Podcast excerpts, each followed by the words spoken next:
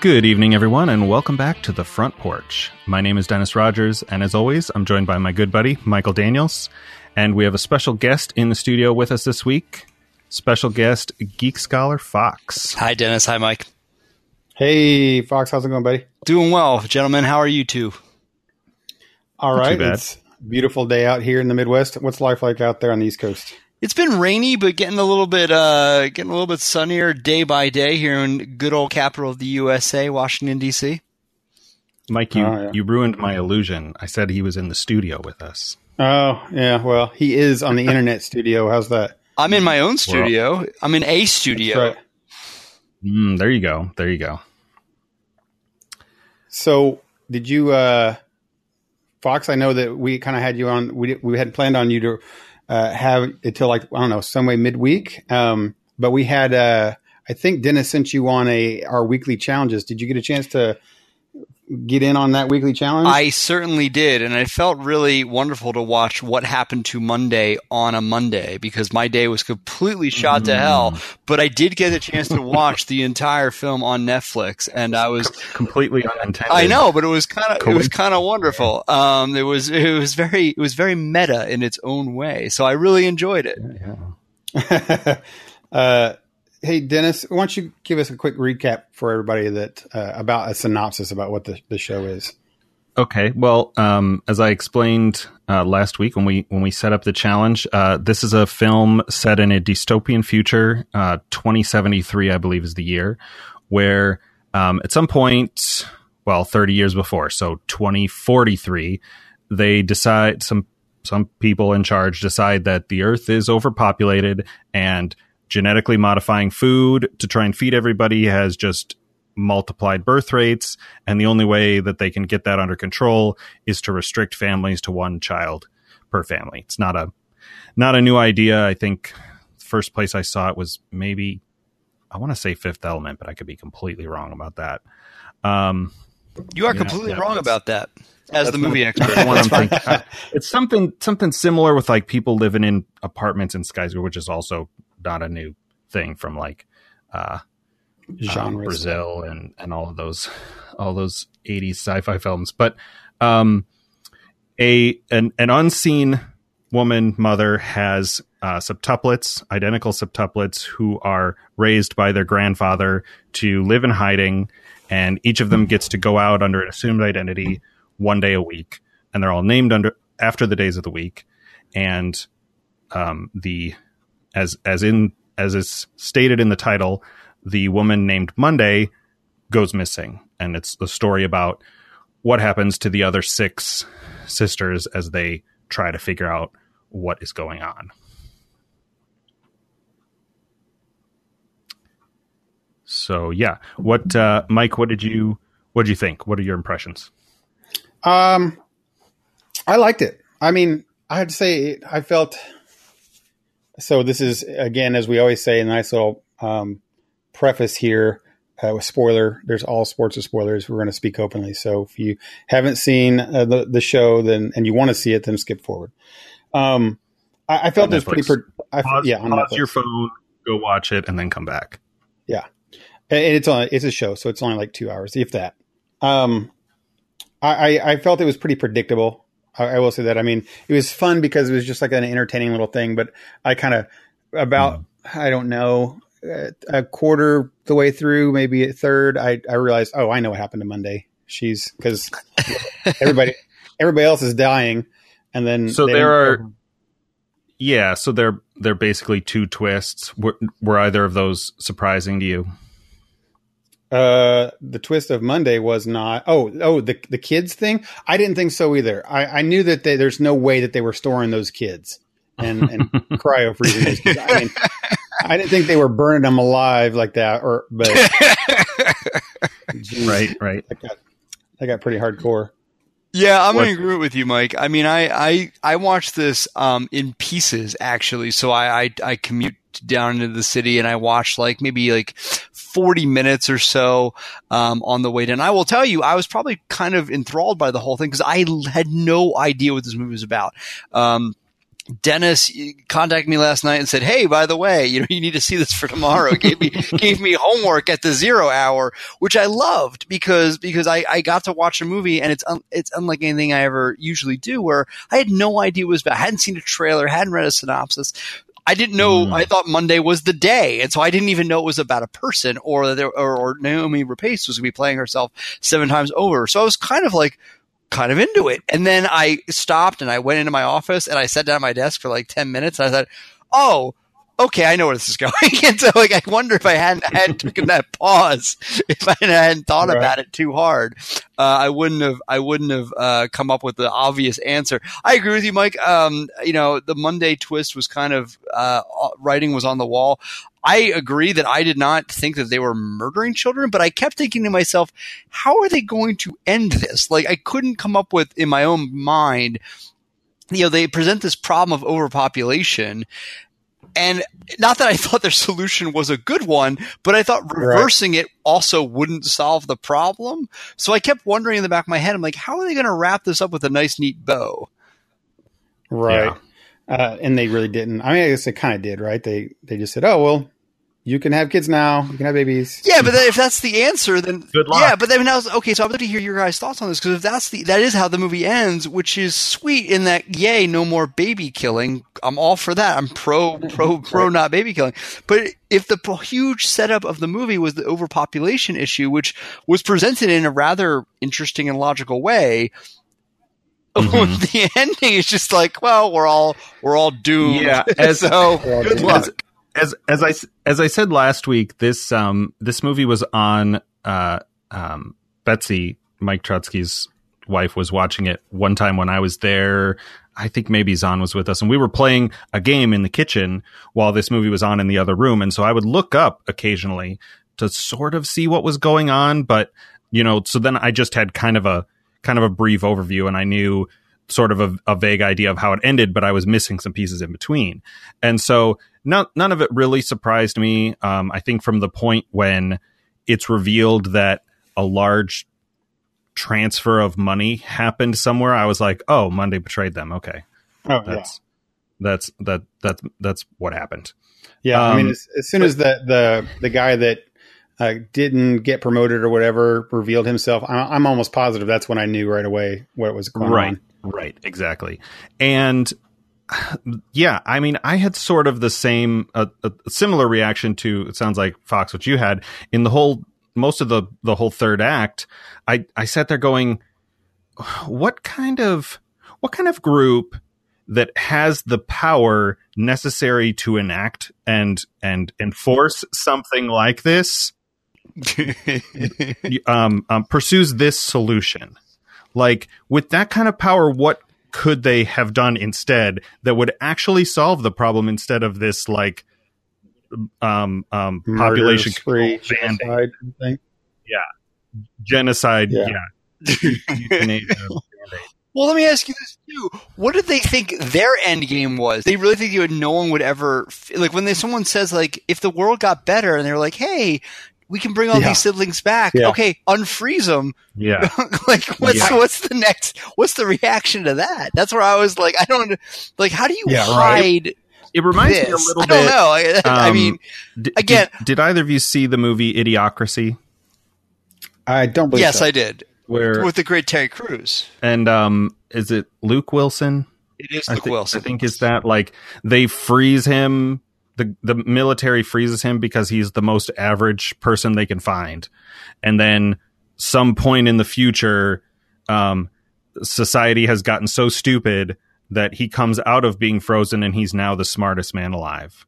Right. Because Americans are dumb. Poor people are dumb. There's all these horrible, social commentary that they're doing. And it was I don't know. It seemed like an interesting idea with some promise. But you get into the second act or halfway through the movie and you're like, yeah, this is not interesting. It just didn't deliver on the promise of its idea, of its concept. Well, I will say, I think this movie is trying to be a little less preachy. And I thought, I mean, the way I see this is someone said, wouldn't it be interesting if Naomi Rapace played herself 7 times over? I mean, I thought she, let's talk a little bit about her acting, because I was slightly impressed. Some of the days of the week got muddled in my brain, but eventually I have to admit I was able to differentiate, oh, that's Thursday, and oh, that's Saturday. Sure. And they had to use a lot of tropes to do that, and I was a little annoyed at that at first, but I thought, oh, that's a pretty clever way of making sure I could keep track of them. And I thought Rapace did a good job with that. What did you guys think?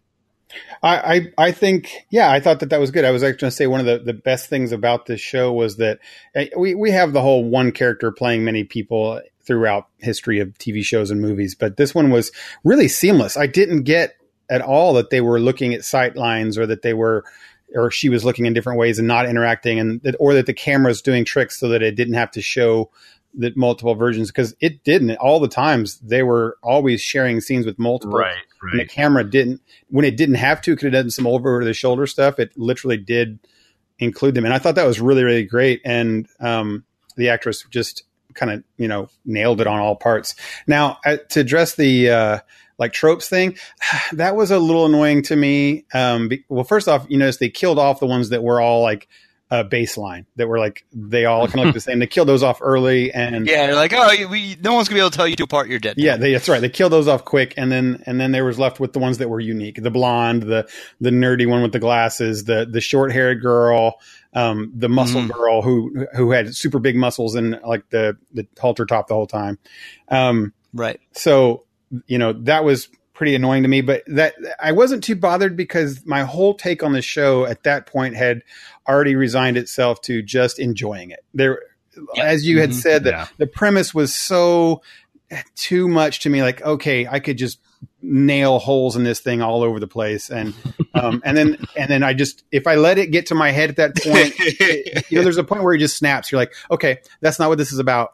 Why don't they? The biggest thing was, they sent those 3 assassin killers to go kill them all. Right. And then after that, they go storm the other guy's apartment with 50 FBI agents, but they don't go storm their apartment. The 7 of them who've been trained from birth to most of the time. I was like, who is attacking who and why? I don't even really care. Yeah, Fox, I didn't care. I know Mike hasn't seen this. Have you seen Orphan Black? No, I have not. It's a television show. Yeah, television show. I know you're more of a movie guy. A little bit more.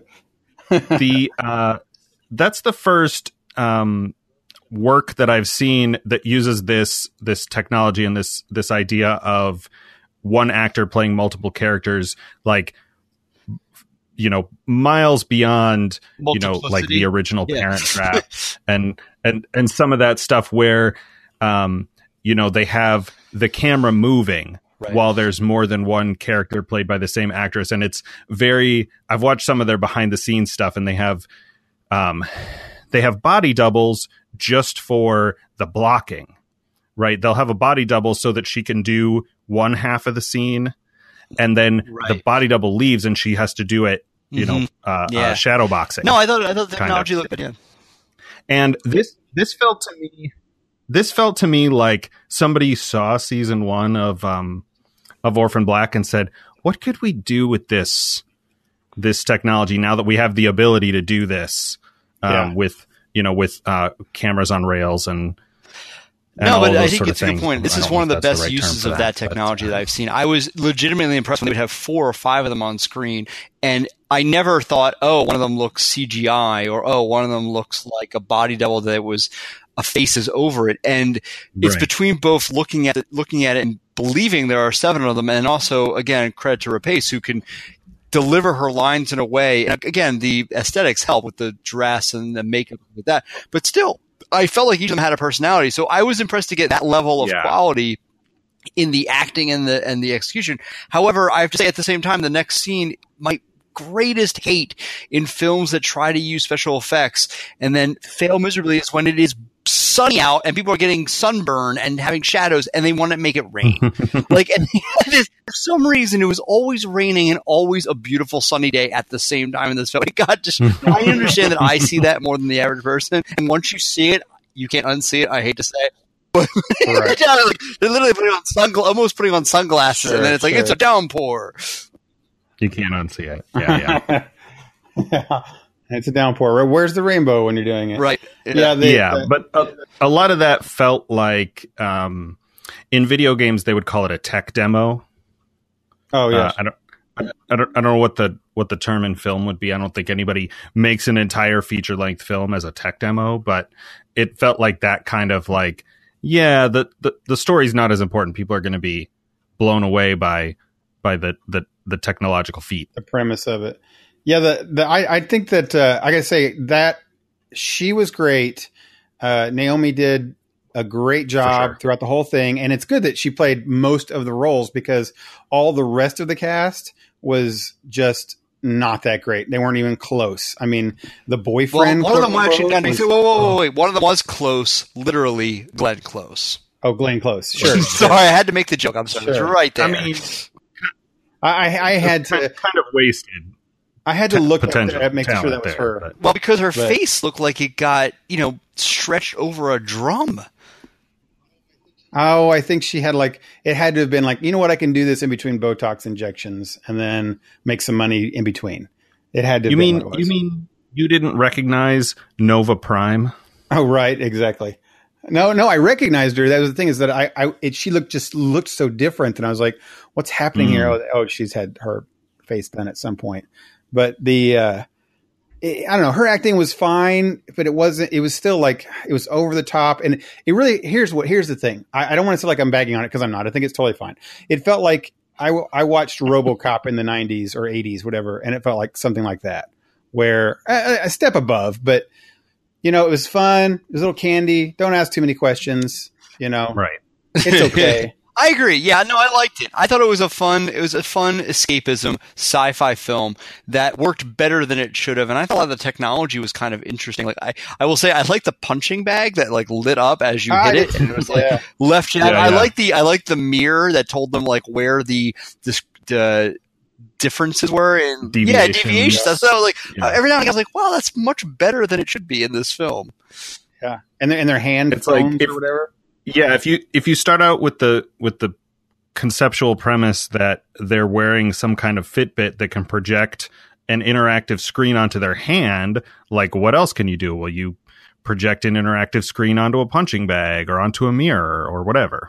Yeah, no, I mean the CGI was really well done. I mean, it's really cool that actually, even on CW shows or whatnot, that some of the CGI can, whoever it is that they're hiring, can do really good movie level quality stuff for some acceptable budgets. I mean, and then again, you turn around and there's things like Plastic Man from The Flash, and it's just really, really terribly corny. Looks like it's a tech demo.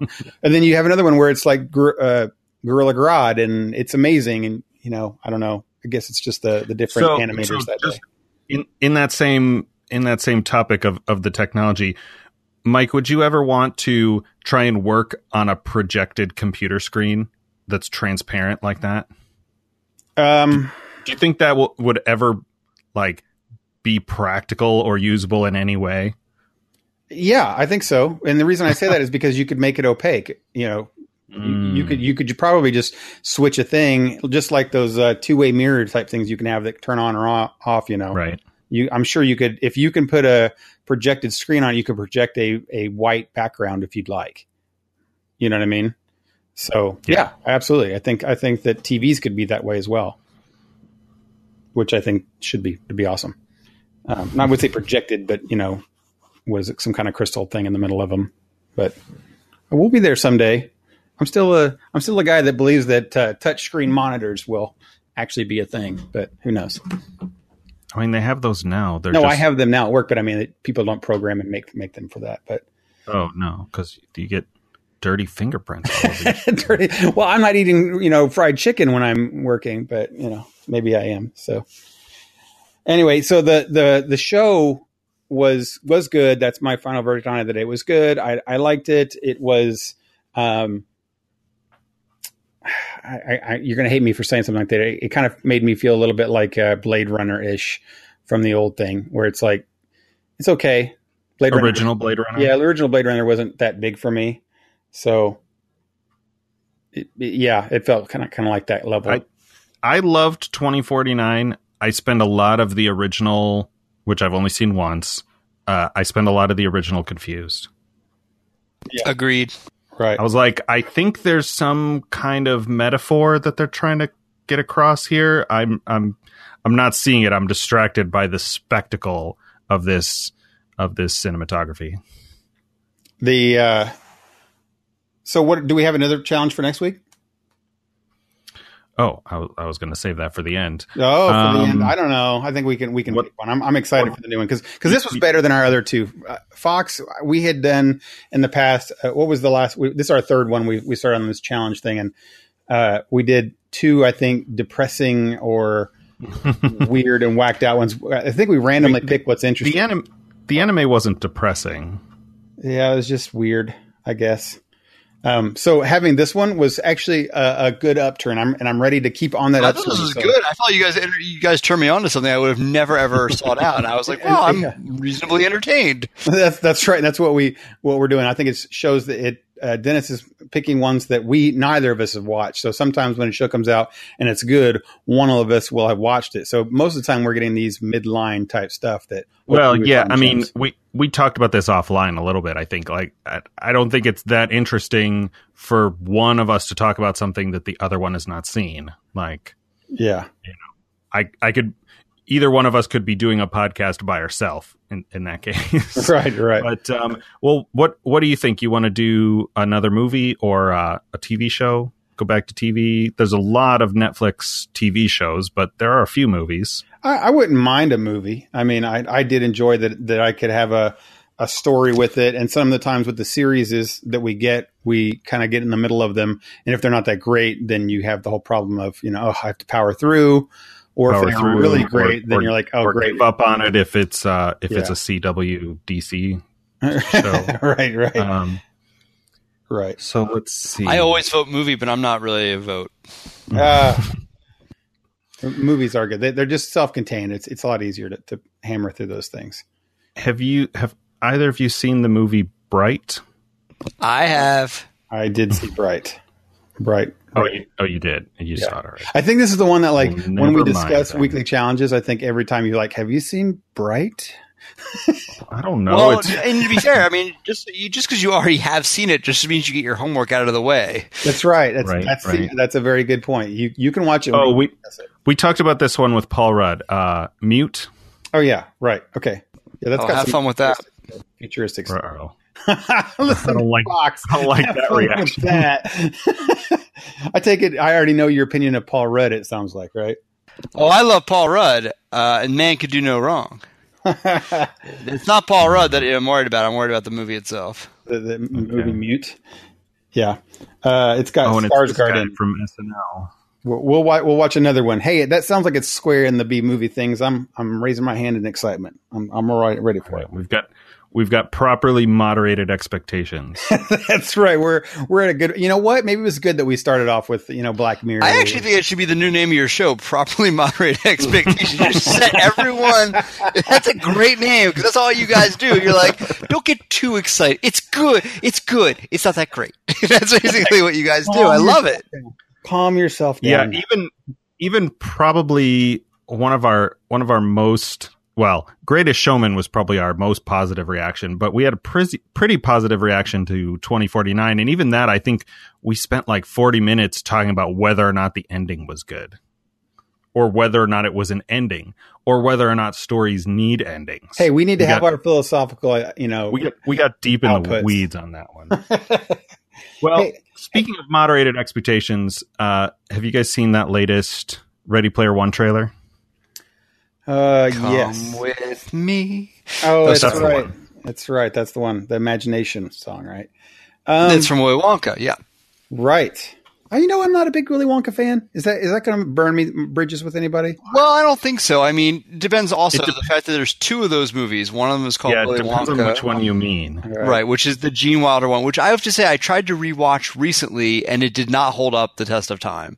That's probably why. It's killing me. Yeah. It took them, like, I started watching it. It was like 45 minutes in. They weren't in the damn chocolate factory. And I was I was like, what happened here? Now, the Charlie and the Chocolate Factory, the Johnny Depp version, directed by Tim Burton, is awful. It is, without question, very awful. It's real bad. Yeah, I'm on that. It's Pirates of the Caribbean 4 or whatever that last one was. Oh, yeah. I didn't even see it. Just gross, to use your word. Now, we should know, though, that they are trying to make another one. However, there is some reason to be encouraged. And the reason for that is that the writer and director is supposedly going to be Paul King. Now, I think your listeners in the UK will know this name because this is the man behind Paddington 2, which was one of the best reviewed family movies of all time. Came out earlier this year. And it is, I saw the movie. It is adorable. It is got that great mixture of, sort of like a Pixar film where there's good messages, good comedy that will appeal both to kids and adults. So actually, while I did not love the Charlie and the Chocolate Factory movie, if this man makes this adaptation of this great book and book series, by the way, it wasn't just one book, by the way, there were several of these, then I think you have a reason to be encouraged. So anyway, that's my little... I don't know how we got on that tangent. I apologize, but that is my pit. Sorry. Right. I want to say that on there. From the Charlie and Chocolate Factory, because this is one of those repressed things that I kind of, don't admit to a lot of people, is that I don't like that very much. The first one, I feel exactly the same way. Charlie and the Chocolate Factory. I think that it was long. I didn't quite get into it very much like everybody else did. And then all the weirdness was only just kind of weird. So I didn't watch it all as a kid. It was really slow. And then I watched it as an adult. And I, like Fox said, I didn't think it held up. And it doesn't hold up. There are a lot of things like that. I think we've talked on the show about how there are a lot of things that I did not experience in the 80s because, I grew up in a conservative house, and talked about the original Ninja Turtles movie, which I saw for the first time in college. Yeah, how did that go?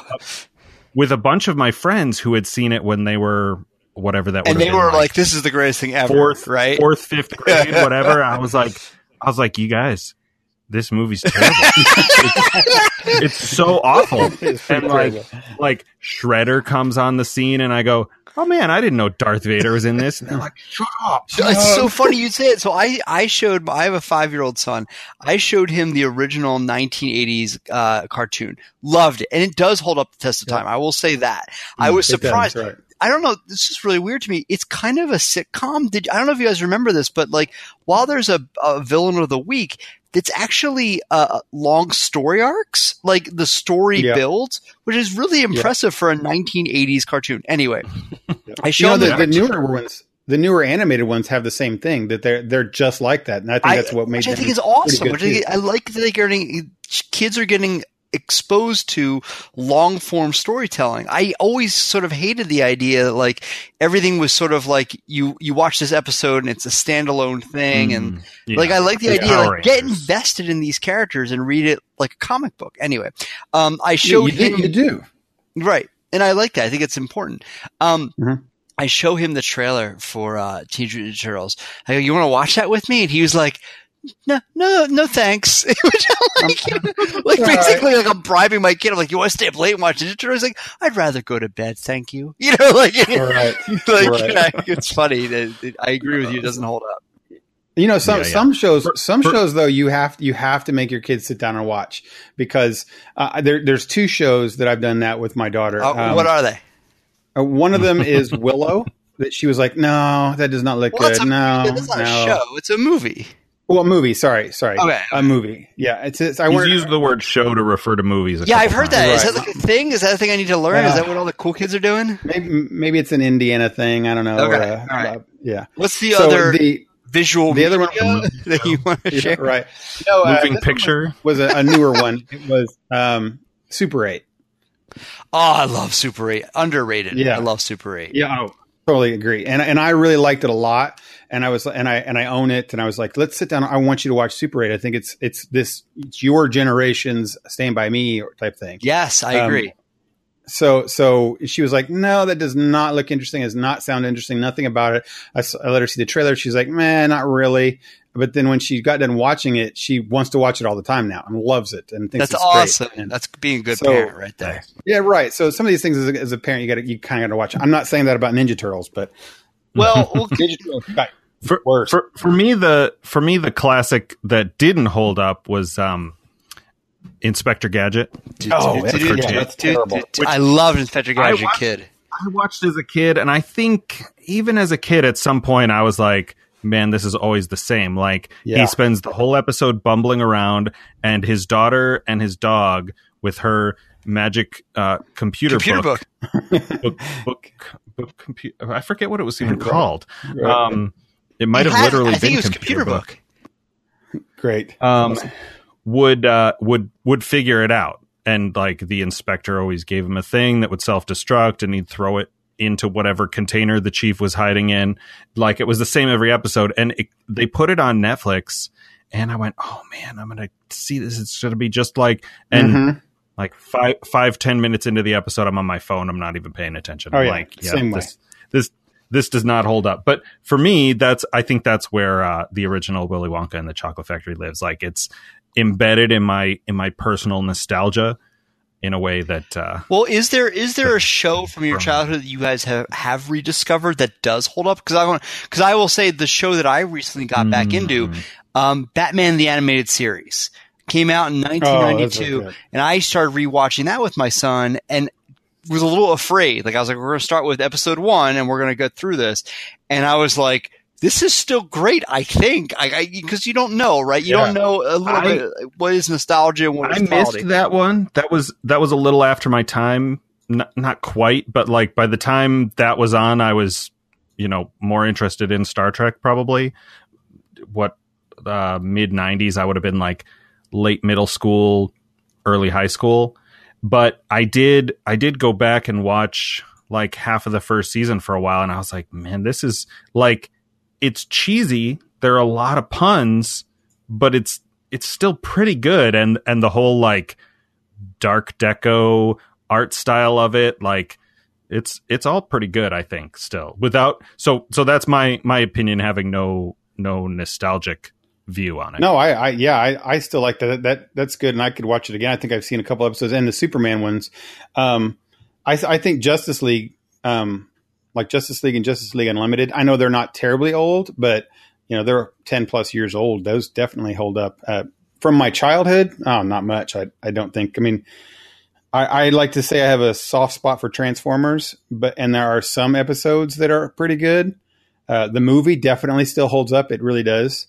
But the show itself does not very, very much. I still think the movie Star Wars holds up. Wasn't Orson Welles in the movie? Oh yeah, he was, and Leonard Nimoy.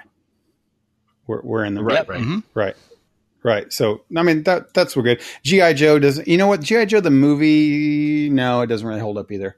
I would say Care Bears does. Care Bears there. Snoopy does. And some of the DuckTales things are nice. DuckTales still is good. Yeah. Yeah, it's pretty good. So okay, let's take it back. Let's take back to the Ready Player One thing. I know, Fox, that you had. We talked about. I looked recently at way back, like our third episode that you were on. We talked about Ready Player One a little bit, and it was you were a big fan of the book. Yes, and absolutely.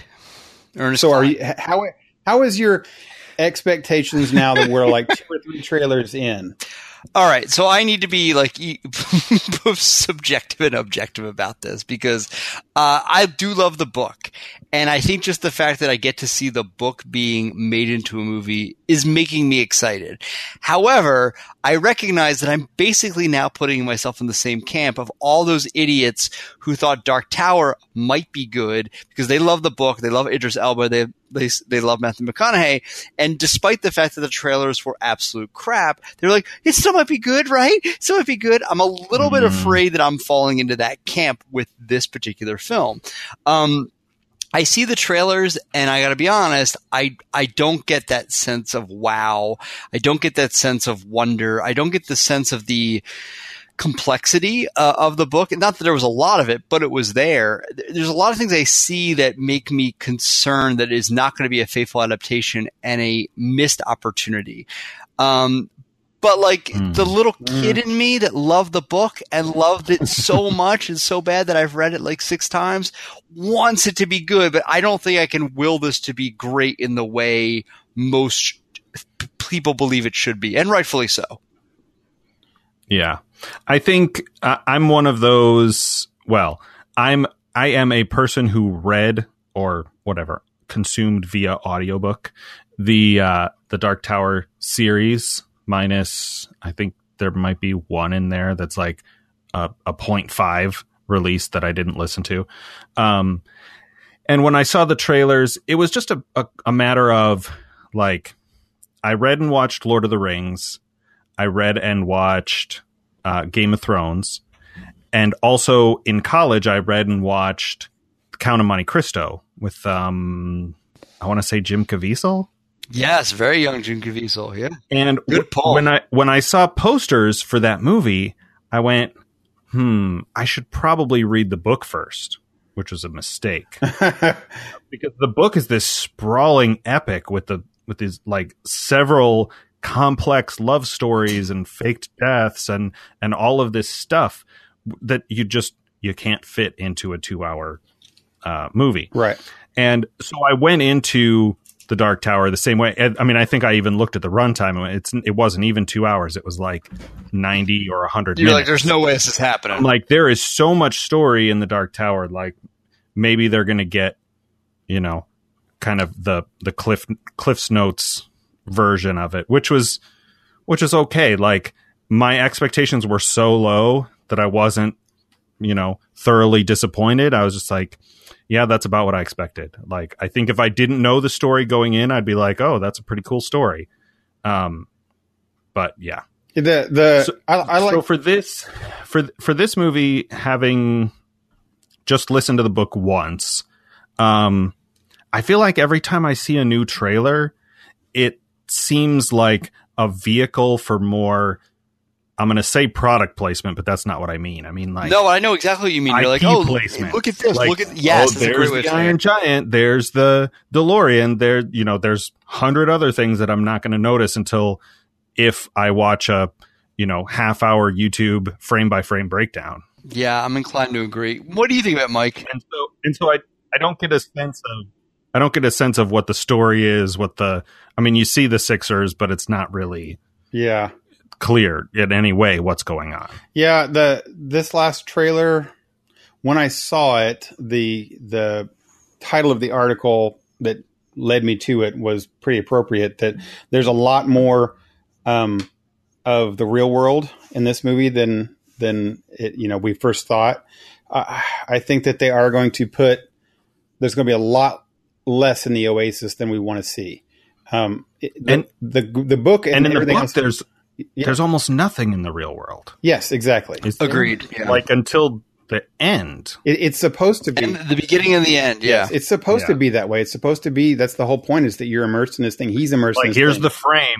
It's this world where everybody lives in VR. Yeah. Right. So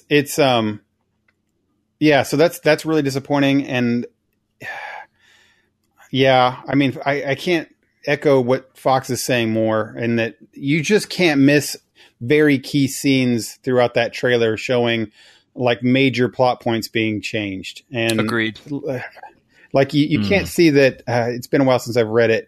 But his friend is H. Yeah. H is he knows who H is early on, it looks like. And that discovery, which I thought was pretty important for the character and the whole, I mean, this sounds like a book nerd, you know, being upset about a movie, but I think it was at all. Yeah. It was important that H, that's what one of the things that made the book what it is this whole escapism that they all feel. That's a real important thing. And to make themselves what they think the world wants them to be or how they want themselves to be. And I see that in actually all three of them, that they've altered little things about them that was important to the way in which they portrayed themselves in this virtual world. And there was an important message within that, which I'm a little afraid is going to get lost. Yeah. It's not only that, they also show that he sees his girlfriend or the love interest. That's whatever, exactly what I was alluding to. Yeah. Yeah, like oh, come on. I mean, that's a big reveal at the end. And the trailers show her without like the birth defect on her face or any kind of like defect. Yeah. Right. Birthmark. Right. Yeah. So that's supposed to be a thing, and it's not huge, but it's important, you know. And the whole book is about how they don't want to be in the real world, and they don't, everything they can do to get out of that and living in this other life and how they feel cooler. And that's the whole point of the book. I know there's the quest and things, but if you think the quest is the main part of the book, you've really missed the point. Understood. Yeah. Mm-hmm. Missed the point. Mm-hmm. So if this is just going to be about an adventure tale, then, it'll be a missed opportunity. Like you said, and also the huge plot point where they blow up the stacks. And it's in the trailer. Yeah, I agree. I think even the speech that is over the trailer from Wade Watts is also, I think, one of the end sequences of the film. And I hate when they do that in trailers. Mm-hmm. Right. It's like a different. You go all the way back to, I want to say Star Trek 3, because we can't have an episode of this show without me talking about Star Trek. And the production company that made the trailer showed the Enterprise burning up on reentry, because 4 is the one where they fly around in a Klingon bird of prey. And they're like the final voyage of the USS Enterprise, and the director, producer, whatever of the film Star Trek 3 were like, well, now you're spoiled it. You gave it away. How about Castaway? Castaway, the trailer, they show him reuniting with Helen Hunt in the trailer. Right. I mean, gotcha. Spoiler. It makes you understand how some things like Game of Thrones and Doctor Who, and what am I thinking? There are several of those where you hear that like the actors don't get scripts until the day of and stuff like that. Like they work really, really hard to control all that information because it spoils the storytelling if you know how it's going to end. Well, I just read recently, I think it was with The Last Jedi. Yeah, I think it was with The Last Jedi, that the directors often don't see the trailers or don't work on the trailers or don't do the trailers. They're totally removed, unfortunately. Totally separate. Yeah. So that's weird to me. I mean, that seems super important to a lot of movies and shows that you don't give away huge plot points. They just hand over film to these trailer people. It isn't, no. I don't know how you could do that, proper framing. Not to mention, like, especially with The Last Jedi, while the trailers were amazing, it kind of was, they lead you on certain ways. And then you go watch the movie and it's not what that's about or something. Like, that sucks. Or especially they've actually started doing that in Honest trailers. I don't know. They show all the sequences that weren't in the film.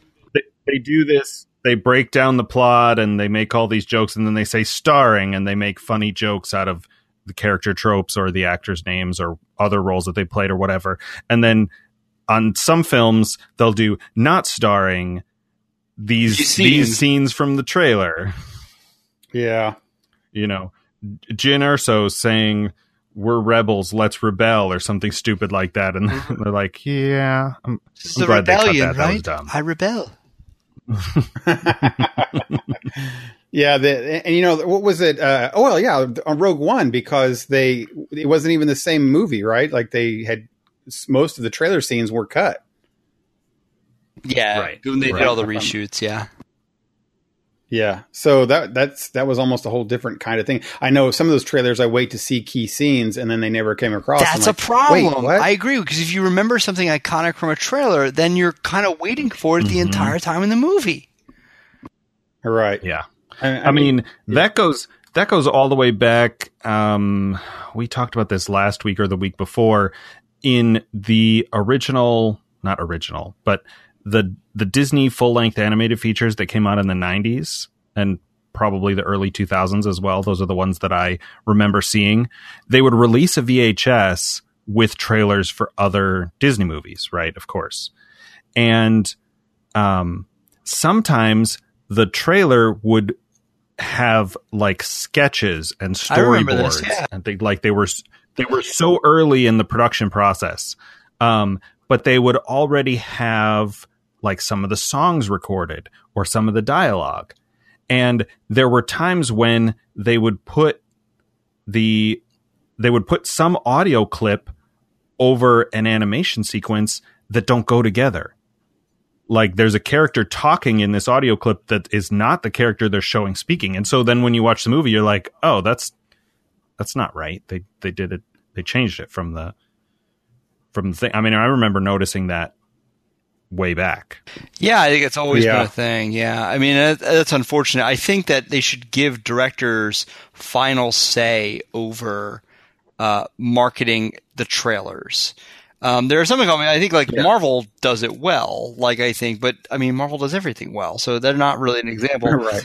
But I'm sure as you guys talked about last week with Justice League or things like that, it's a little bit, it seems like an easy problem to fix, just give directors a little bit more control over the marketing. Or just let them see it and screen it and approve it. Yeah. I mean, even that, they don't have to be the ones making it, but they should at least have a say in the matter. Yeah. And maybe you can't put that in there. Maybe you don't go through the whole final, post-production, for the trailer, but just show them the storyboard, the cut, and then say, yeah, I'm sure there's some, penny pinching going on there, but yeah. Well, so this one, I hate to base anything off the trailer, but if they're giving away stuff from that trailer, it's not the stuff that I would like to see. It's not giving me the positive vibes about it. And I know that Ready Player One, with its original teaser that came out, was getting a lot of flack about not knowing what the show is about. So maybe they're trying to tilt the other way and give you the real world human elements of it, but instead of just nostalgic. And also Ready Player One, which is dumb, but some people give it the haters of it hate it because, oh, it's all just nostalgic dump. And I'm like, that's the love part about it. And if you don't like it, go away.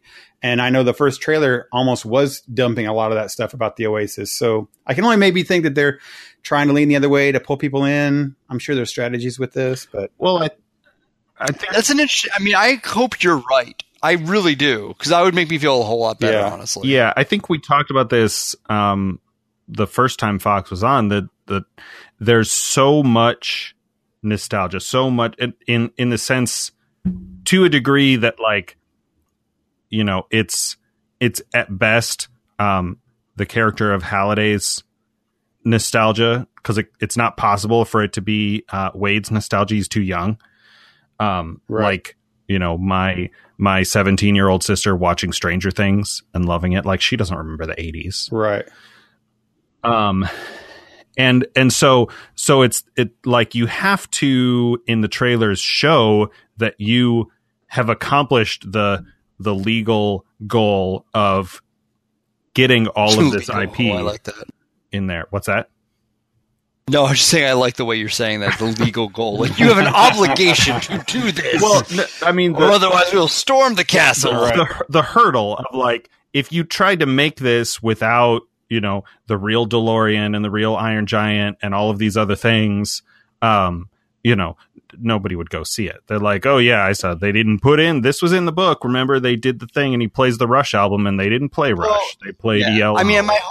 My hope is that, the favors we've seen Spielberg call in thus far are the favors I would expect. He was an executive producer on Back to the Future. I expect him to get the rights to the DeLorean and the Back to the Future theme. Right. What I want to see are the surprises. I want to see the IPs I wasn't expecting to be pulled into this, from Serenity, from Star Wars, right, from other random things. That will make me happy. I will say the movie that did it the best thus far was honestly the Lego movie, where I saw this and they showed me things and they had actors reprising roles in ways I would have never expected. I mean, people don't realize how hard it is to have Star Wars characters on screen as well as showing Superman and Batman, right, you know, in one giant movie. And that's what the beauty was with Who Framed Roger Rabbit. So if he's hiding that stuff and it comes to fruition, that would be a way in which I could be satiated over not adapting the book perfectly. Have we seen any Whedonverse or just Firefly material in trailers thus far? No. Okay. Yeah, I mean, I was hoping to see Serenity. I know that we've seen somewhere. We've seen some Blizzard content, which is an interesting. I think Mike and I talked about this maybe, but how do you feel about that, Fox, bringing in some new IPs? I'm okay with that because I think. See, again, like, I think that lends itself to the spirit of the book, which I'm fine with. Because if the book were to come out today, we all know there would be an Overwatch reference. So right. I'm okay. Halliday was all about the 80s, but the Oasis has existed for however long it's supposed to have been, like 40, 50 years. Right, he was. I mean, yeah, exactly. And like, so there are going to be plenty of people driving around in a 90s reference car or a 2000s reference. That to me speaks to the again, like, there's my, I mean, this is my Firefly, like, that's, you know, right, yeah, I mean, I think they have the Firefly ship in the book. So I mean, there are certain things that, like, I think speak to the spirit of it. And that would be one of them. So I get that. Like, that to me shows some modicum of awareness of what the book is supposed to be. And basically an encapsulation of geek culture over time. Right. Yeah. And it would have been fine seeing, you know, new things. That didn't bother me, actually, all that nostalgic stuff. Like, oh, they have the Iron Giant, which wasn't, I don't think he might have been casually mentioned or something. Just casually mentioned. Right. Yeah. But I don't mind them changing up nostalgic stuff or showing the highlights of neat things or different because they can't get IPs. That wasn't a bothersome to me. It wouldn't bother me at all if they just have all new different things in there. But so the Oasis, I think, is not going to be a disappointment for me, except that they probably won't show enough of it. Yeah, it's an interesting point, Mike. Yeah. So yeah, we'll see. It's funny that we were just talking about, you know, appropriate moderation of our expectations, but this is one of those things that the more it goes on, the more I start thinking about, I'll be happy if it's just okay. I mean, I really will. Lowered expectations. Right. You guys ever see the SNL? Oh no, it was Mad TV. They had this like dating show thing where they're like lowered expectations. They're like the bad people who couldn't get on dating sites, and they're like, right. "I'm 47. I own 6 trucks." You know, right? I'm it's way off the rails. Sorry, I watched Mad TV like twice, I think, back in the 90s. Yeah. Well, speaking of alternate world escapism, you guys want to talk about RPGs a little bit, role playing? I'd like to hear about Fox's games he's got going on. We recently just played with him, but I'd like to know what you guys played. A little bit of backstory, very briefly. The house that I'm staying in, we got a ton of rain in the Midwest last week, and the basement flooded. So I've spent most of the last week monitoring shop vacs, or wet dry vacs, as some people call them. Lucky you. To make sure to minimize the water damage in this basement that I'm staying in. And so all of that to say, we were supposed to play Star Trek Adventures last week. The three of us and our two other player characters, my two other player characters, however you want to say that, and I was unavailable Wednesday night, and so you guys did one of Fox's one-off, quote unquote, one-off scenarios, missions. I don't know what No, I think that's a fair way of saying it. What so the word is for that? So you're running a is it D&D? It is. It's D&D, and it is set in the Forgotten Realms. Okay. And what I Faerûn, well, sort of, and that's actually a perfect hook for me to get into this. So the name of the campaign is Trials of Torel, and Torel is the fictional planet, and Faerûn is one of the continents on that planet.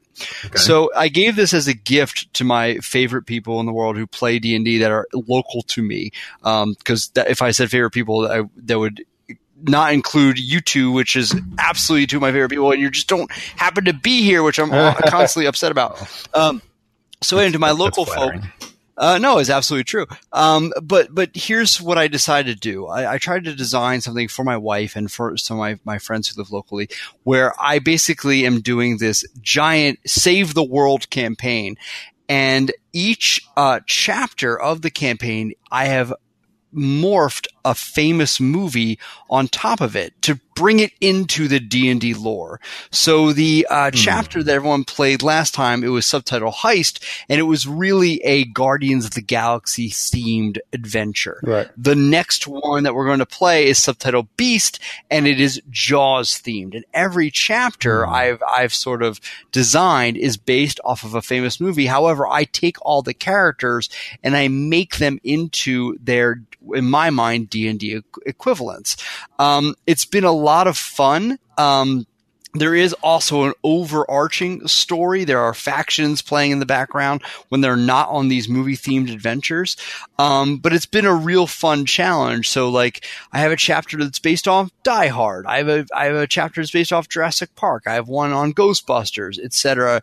And so it's been a real fun mixing of my loves, as it were, sure, to sort of make this into one epic story. So you all play a one-off, which was sort of removed from the overall story, but you get a flavor, at least Mike did, of what I'm trying to accomplish. Yeah, I wasn't there, obviously, as previously mentioned. So when you say these movie themes, is it abstract, or is it kind of like the D&D session we did at Gen Con where you teleported characters from Star Trek?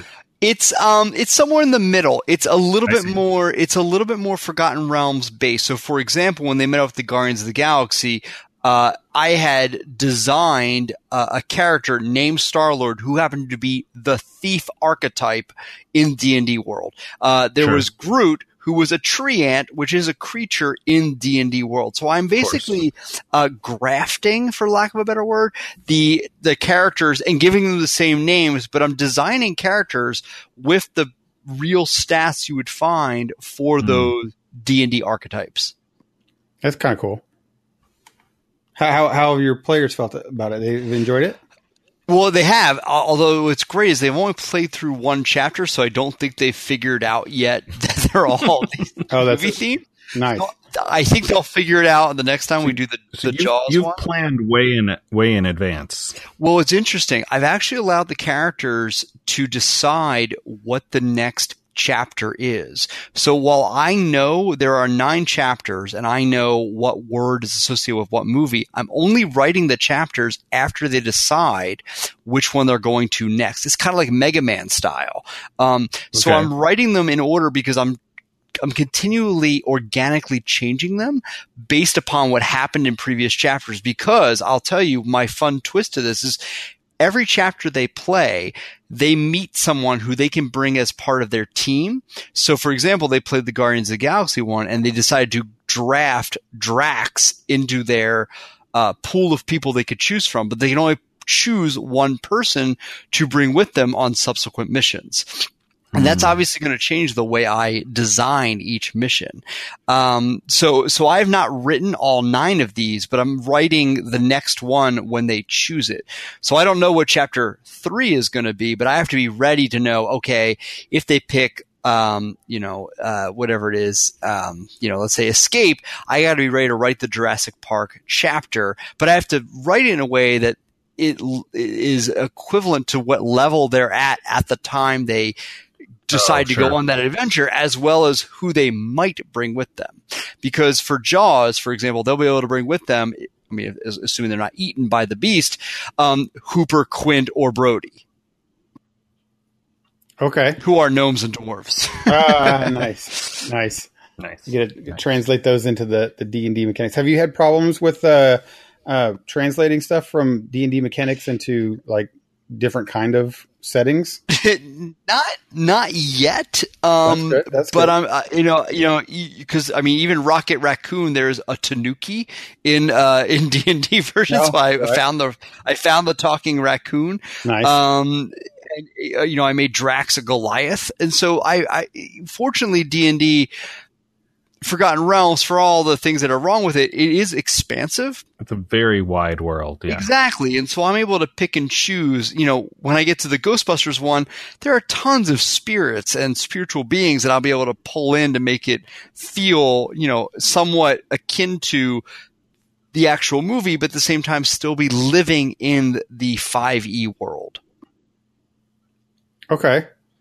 Interesting. So you guys did a sci-fi themed, or yeah, I'm gonna stick with that, Guardians of the Galaxy being sci-fi themed. Sure.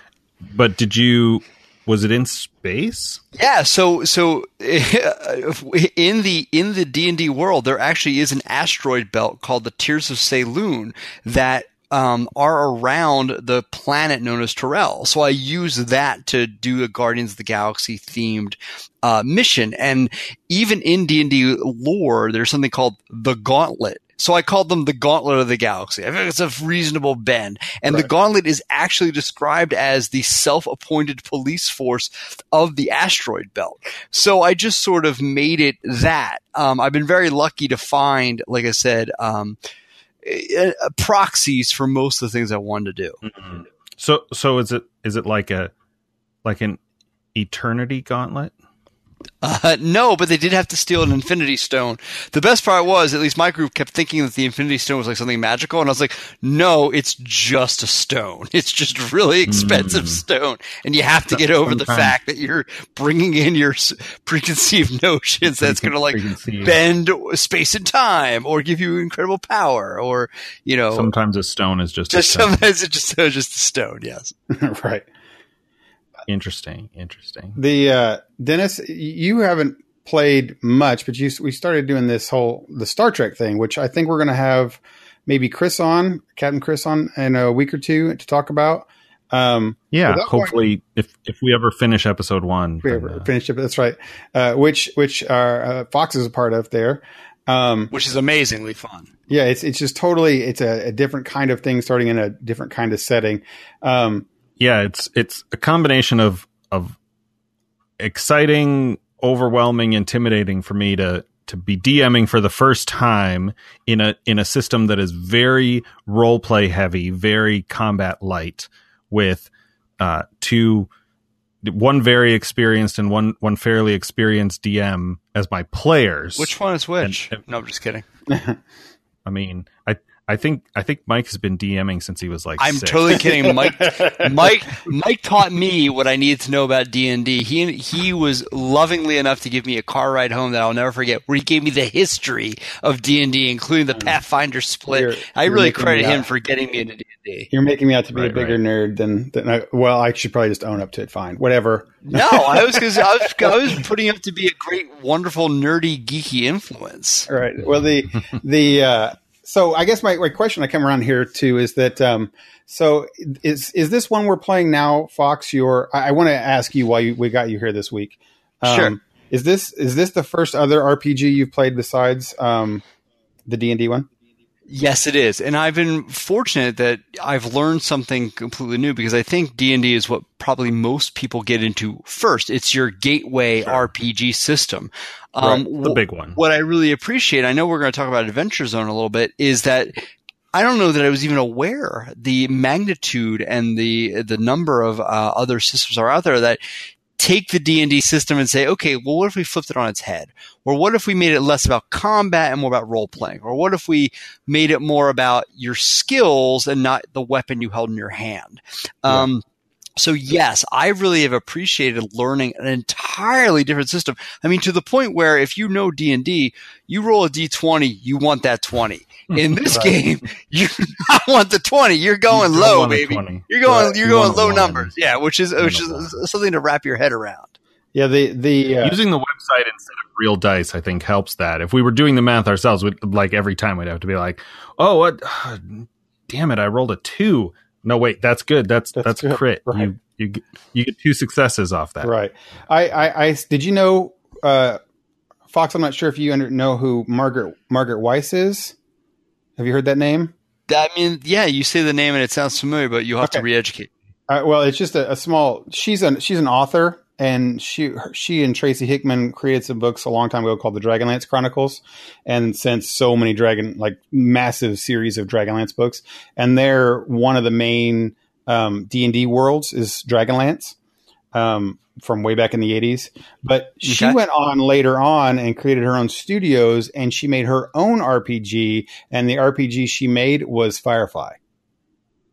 Oh, that's wonderful. Okay, right. I did not realize that. So she's actually there all the time at Gen Con, and she has her booth. I think it's Margaret Weiss Studios maybe, and Firefly is one of the biggest systems that she sells.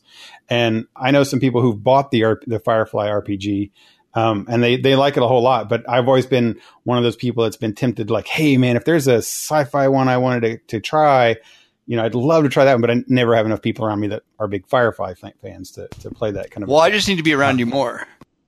That's sort of right. We need to have more of those opportunities. But anyway, I thought that was really cool that someone was my big author fan of being an author is, you know, such also a big Firefly person, and then read a whole system on it. And it's hard for me to think that there's a role-playing system based on Serenity and Firefly, but it's kind of cool. So Dennis, we have one more left for the first show. These are in for sure. Episodes. We talk about when we, unlike, other RPGs where you have adventures, these are episodes, right? It's the system feels very much like trying to replicate the themes and the storytelling styles and the mechanics of a TV show. I mean, there are scene mechanics, there are supporting characters. You guys are in an introductory mission where you're pretty much all involved, but if you had left one of your characters with the crash shuttle, you could have taken a supporting character with you, like the doctor or somebody potentially might have been useful. And whichever player character's character is not present in the group would control that supporting character. It's very TV show centric is what I'm trying to say. Right. And that's different. I guess it's kind of, the whole, explain how the scenes work. So instead of, because for me, I've not played a lot of role-playing games, RPGs. I played video games, but not role-playing pen and paper. I don't know, whatever label you want to use to describe that. But I'm familiar with the concept of, and I think I made this mistake in our trial run quick start session where I'm like, okay, you guys have to get from here to here. Why don't we could do some stuff in between where you guys have to get across this ravine or, you know, some wild something's attack you or whatever. What in D&D or Pathfinder would be called random encounters. Right. But in this system, you can do that. But it's really not. It's not necessary. It's not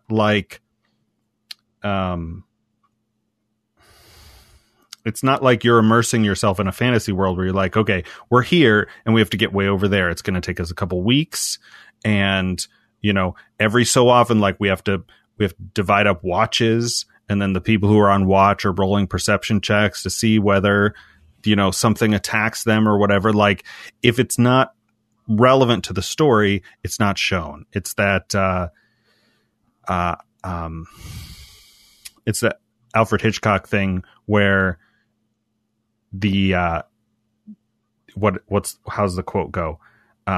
People would ask him, why don't these people who are locked in the house, in the apartment, call the police?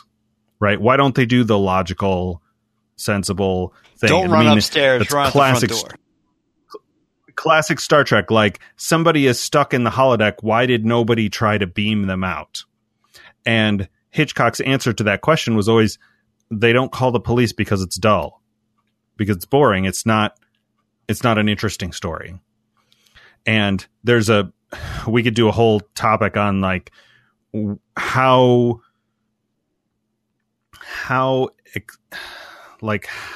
well defined, how well explained does every aspect of a TV show or a film have to be before, like, ultimately it's not real. Like, the audience should have a level of suspension of disbelief expected of them.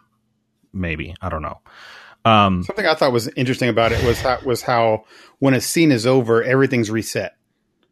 It's like, for the most part, it's like, we're going to do a commercial break. And then when you come back, like, you know, the players have rested. They're, you know, it's Star Trek. So unless they have contracted some alien disease that's part of the main story, like, they're fine. They have dermal regenerators and all kinds of fantastic technology. Yeah. That was probably the biggest departure for me playing it, was that, you know, having this, being a DM for games like D&D for such a long time, it's very, very important to understand the long thread of the long game. You know, you want your players to have a good time, but make sure that they're challenged. And that means that an encounter could be very difficult and hurt them, but it can also be very easy. The idea is in the long term, they need to be just by the hair of come through and have hit points that they've saved from before, or spells or whatever. And in this game, it's very much like you do everything right there in this one scene, in this one shot, very much like a movie. And then when that's over, we're okay, now we're on to something completely different. Like you said, rested, and we're all back together, and Captain Kirk is all good now. There's no like persistent broken arm. I guess there is some things that are persistent, but for the most part. Yeah. I mean, in this system, they attempt to handle that sort of, I don't want to say progression, because it's not really progression, but like long-term effects, implications, consequences, whatever word you want to apply to that, takes the form of values, right? Where your character has a value that's like, you know, a starship is a home and its crew is a family. And all of you guys as player characters have several of those. And if at some point in the mission, and a lot of that responsibility falls on me, if some aspect of that is challenged, then you have the opportunity to maybe change one of those. And then that also gives you the chance to change one of your focuses or attributes in some way to reflect the lore or the narrative of what has changed in your character as a result of that challenged value. Yeah. It's like, all my life I thought that, you know, like Pat's character is a Ferengi, like, you know, Latinum is the most valuable thing, you know, valued above people, above whatever. And I mean, his character has already compromised some of that, Ferengi ideal by joining Starfleet in the first place. Right. But, some of those things you have the opportunity to challenge and say, okay, going forward, you know, this value has shifted to be this instead, which is how they try to do that, because it's not, I think of your more traditional D&D role-playing games as a little more video game. Oh, sure. Yeah, I can see that. Yeah. Which is not, it's like, you know, chicken or the egg thing. Like the D&D probably came before most of those video games, but it's this like, you know, you start here, you're kind of useless, and as you level up, you get more powerful. Like the characters that you play in Star Trek are supposed to be Starfleet officers. Like even Worf in season 1 of Next Generation is still like, he's achieved the goal of being the first Klingon in Starfleet. Like, he's not super useful compared to Riker or Picard, but he's still reached a certain level of of accomplishment. He's not, you know, a kid from a village who barely knows how to swing a sword. Whatever, I'm jumping around in metaphors. No, I got there, that. But... I mean, what's interesting, if I may, about Star Trek Adventure compared to D&D is that eventually you get into D&D and there is a fight. You roll for initiative, and it's pretty much you follow the rules. You roll the dice, and you basically say, I throw this, or I hit with this, or I cast a spell. Does it hit? How much damage does it take?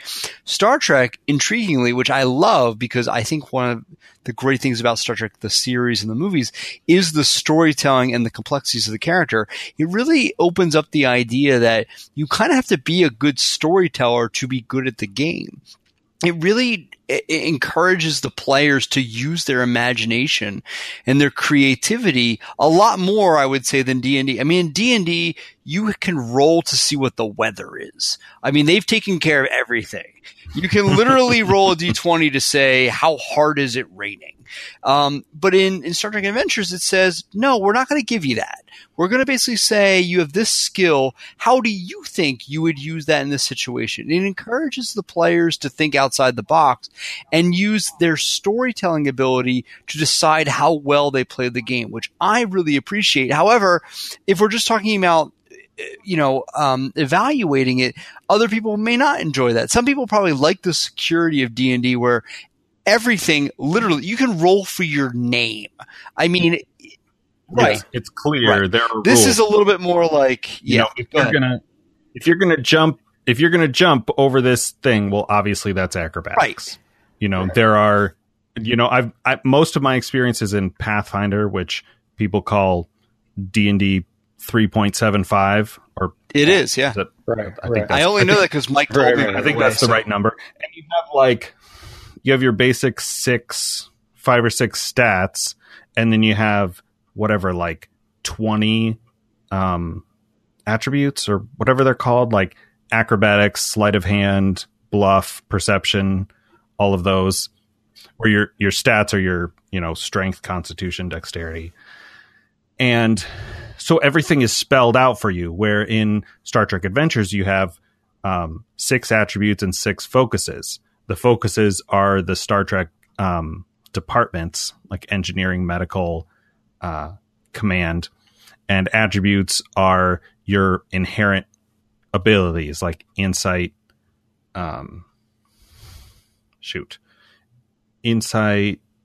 control, fitness.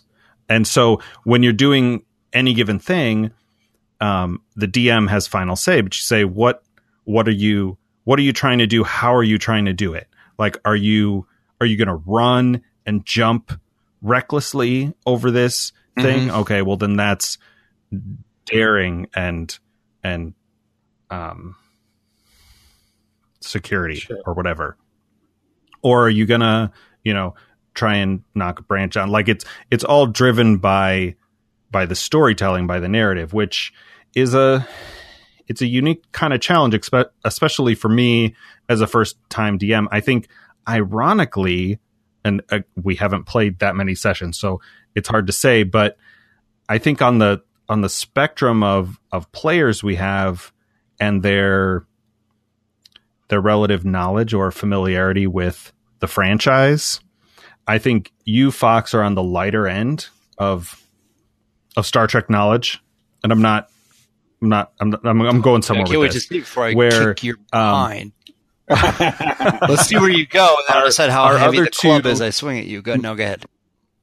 My other two players who are not present with us, Chris and Pat, are probably on the more familiar, quote unquote, educated side of the Star Trek universe and lore.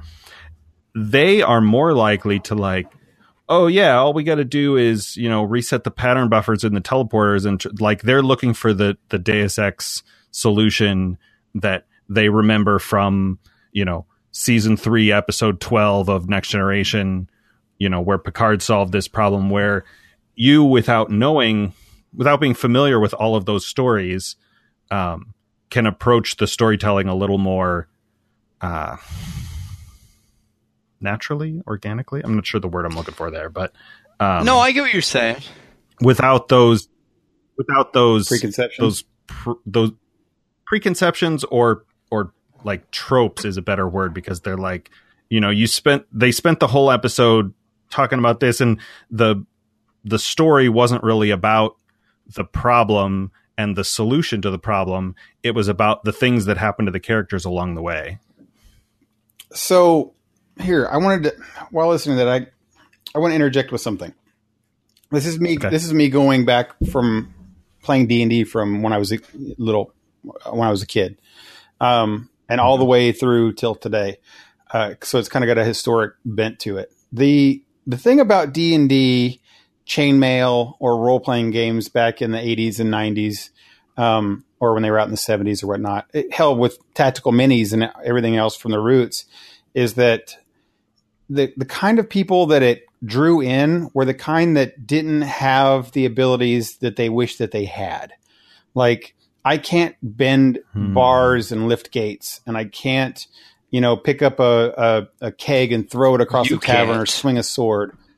Right? See, exactly. But, you know, you weren't that kind of people. You were generally the statty, smart, nerdy kid. So to be able to put everything down and have control over, if I decide I want to put some points in being charismatic, or I want to put it in horse riding, I can, and therefore I can just roll, and I have a really good chance to be able to do those heroic things that I want to do, without someone else telling me, without some bully or popular kid or person in charge telling me, no, you can't do that because I don't want you to. It's just a role. So when a lot of times, even DMing back then, it was like, I want to run my horse over to the thing. Well, it's in the book how you run the horse. And there's stats that you can write about that, you know, you're going to roll to ride that horse, and you know that's going to be. It can't be a DM just saying, no, you can't do that because I don't think it's cool, you know, or I think you're dumb, or I don't like you. Which is the worst thing to do, yeah. Because right? I said so. So all of that to say, it's like escapist wish fulfillment. Yeah, it is. And I'm not trying to be derogatory. No, I think it is. Great. That's a good way of putting it. I mean, I think you mean it in the most positive way, and that's what it's supposed to be. It's why we play games, right? It's why we watch movies. It's because we want some escapism, and we want to identify with the characters that we're either playing as we're watching.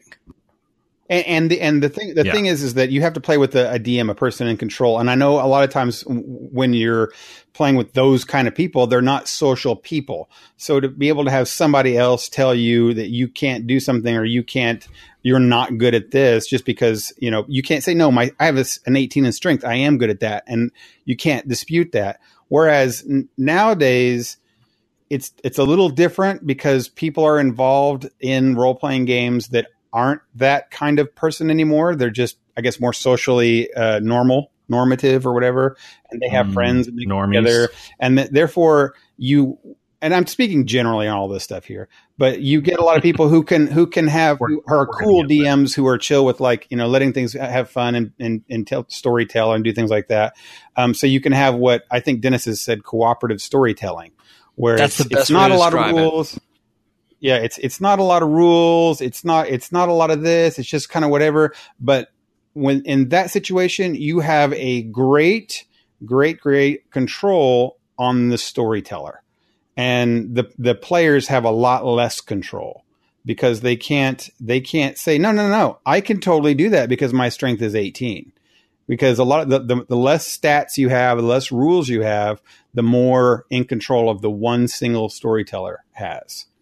And that, I know that people players I've played with in the past would never play those kind of systems. They'd never play our Star Trek system, because they would be like, oh, you mean I'd have to, it's what Dennis wants me to do. You know, it's only works what Dennis says that I wanted to do it. Well, I have to play whatever Dennis wants me to play, and play the way Dennis wants me to play.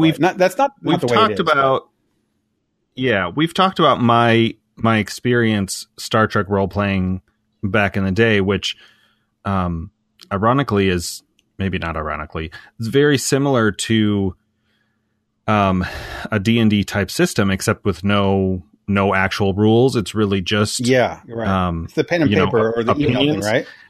And I as one player would often be frustrated at the DM and the captain's tolerance of another player's writing, because it was online, it was all writing, which has its own sort of, it's a different thing, right? Because you have more time to, you know, phrase your words. It's like cooperative short story writing more than cooperative storytelling. And I'm like, why is this guy, he has Victorian furniture in his quarters, like that's not a thing that would happen. And they're like, what, he's not hurting anybody. And, you know, of course that was me, projecting, whatever, 15-ish years ago. Yeah. And my sort of, whatever, the person that I was at the time. Yeah. And so, you know, that's one of the things that I try to balance. You know, it's weird-ish that we have a character who's a Ferengi. Right. You know, if I was still 20-year-old me, I would have been like, no, you can't be a Ferengi. Like, Nog was the first Ferengi. You don't, that's dumb. Just be human or Vulcan. Something or common, maybe even Andorian if you want. Right. But, you know, he wants to still be a capitalist in Star Trek. Can I get that? Well, and I'm not saying that any of those are wrong or bad. I guess my point to the whole thing was that seeing why I think there are some systems, especially the older ones, that are so rule and stat based, and how that's progressed to today, where there's as Fox said, a large array of different kind of role playing systems, and things like Star Trek have tailored themselves to the rules light. Narrative storytelling from the cooperative way. And that's one thing I've gained from that, is learning to, you know, meld myself into what the story, what, like, not necessarily what you want it to be, but what the story needs me to be, instead of what I want it to be within that story.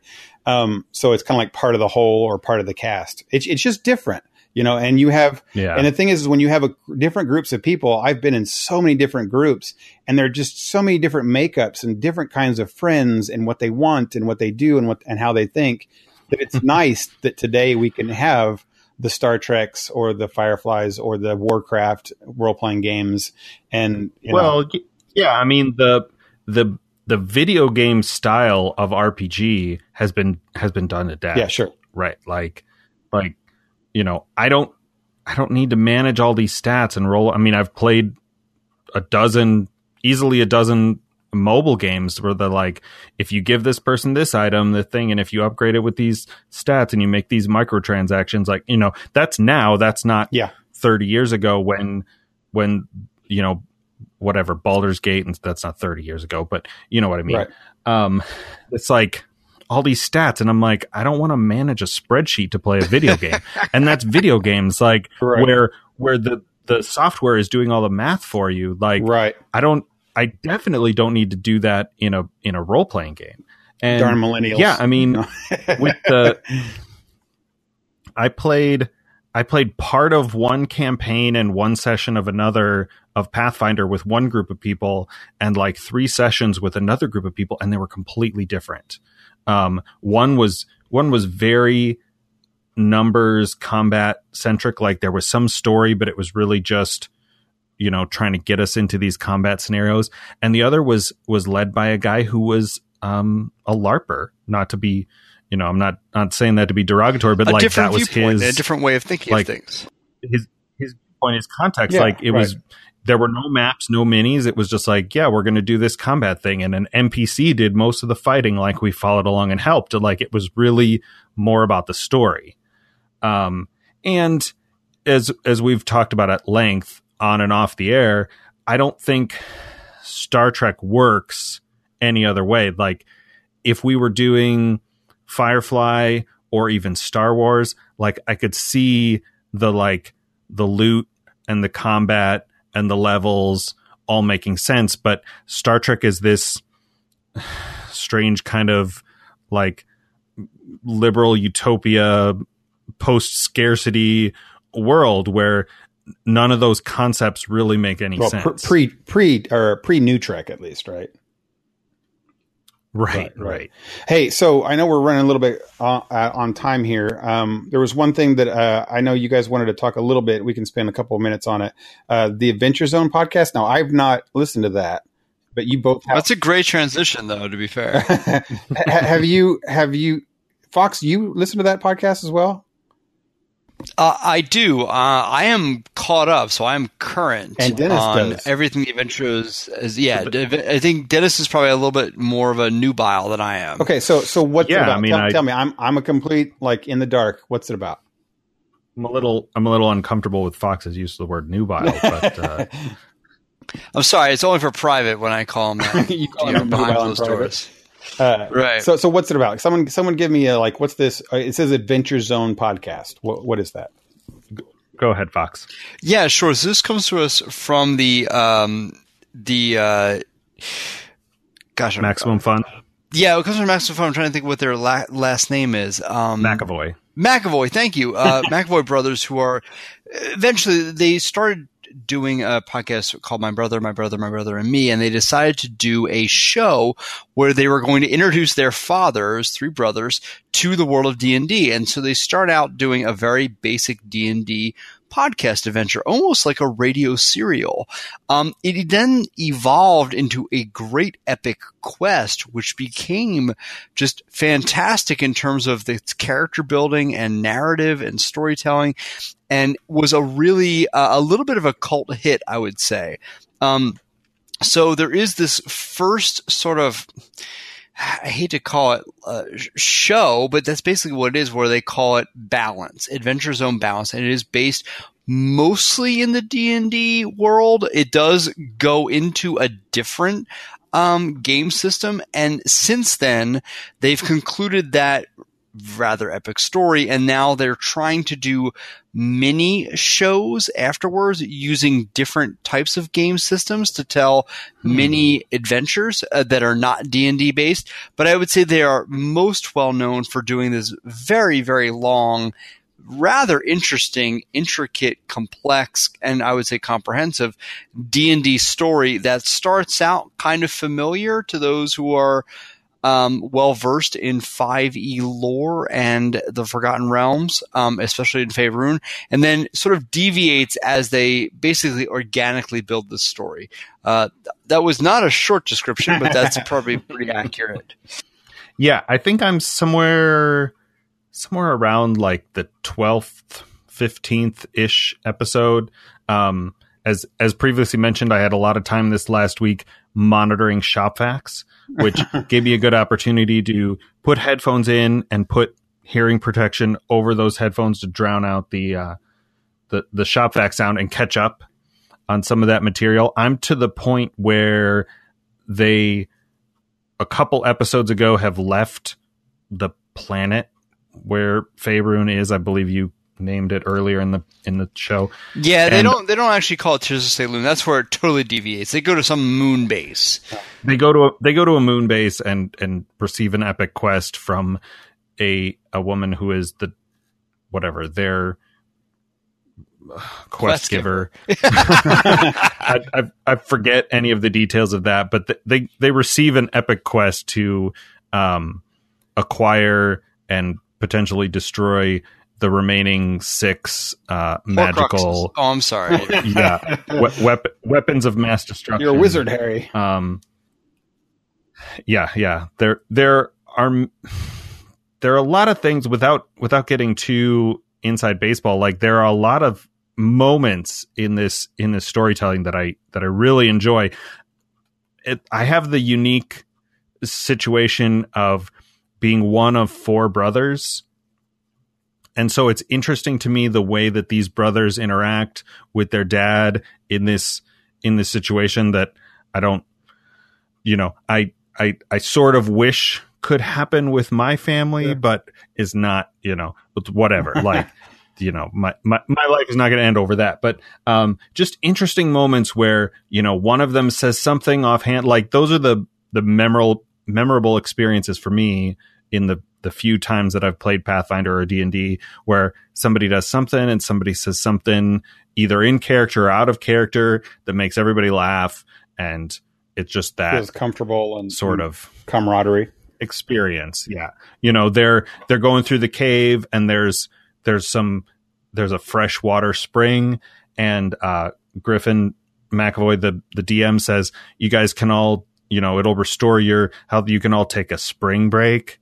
And then he immediately goes, oh, God, I didn't even think about that. And their dad goes, woo, spring break. Let's go see Kenny Chesney. And the son is like, you on spring break, you would go see Kenny Chesney. It's like, I don't know. That was only the first thing I could think of. God. So just to have the amateur players, and I'm not using the word amateur derogatorily, like no. new players coming to the system going, you know, the one player names his character Taco. And so he, at various times throughout this like serious, elaborate story that the DM has written, is like looking for opportunities sort of out of character for his character to discover tacos, like all of the requisite components, like ground beef and sour cream and spices and, you know, all of the shredded cheese and all of this stuff. So like, he's trying to early in the name it after himself. In the story, it's like this meta quest he has put himself on. That's funny. Yeah, it's good. I will say, I actually started listening to it to learn how to play D&D. So, I mean, I thought I sort of identified with Clint, the father, who really has no idea how this game system works. And I wanted to learn how to be a player. And that's how I listened to it first when I had some people who approached me and said, oh, we think you'd enjoy this. And then I went back and re-listened to it to become a better dungeon master, because I think Griffin McElroy, who runs the show, is a very good storyteller and knows how to facilitate gameplay. He is constantly like, let's move things along.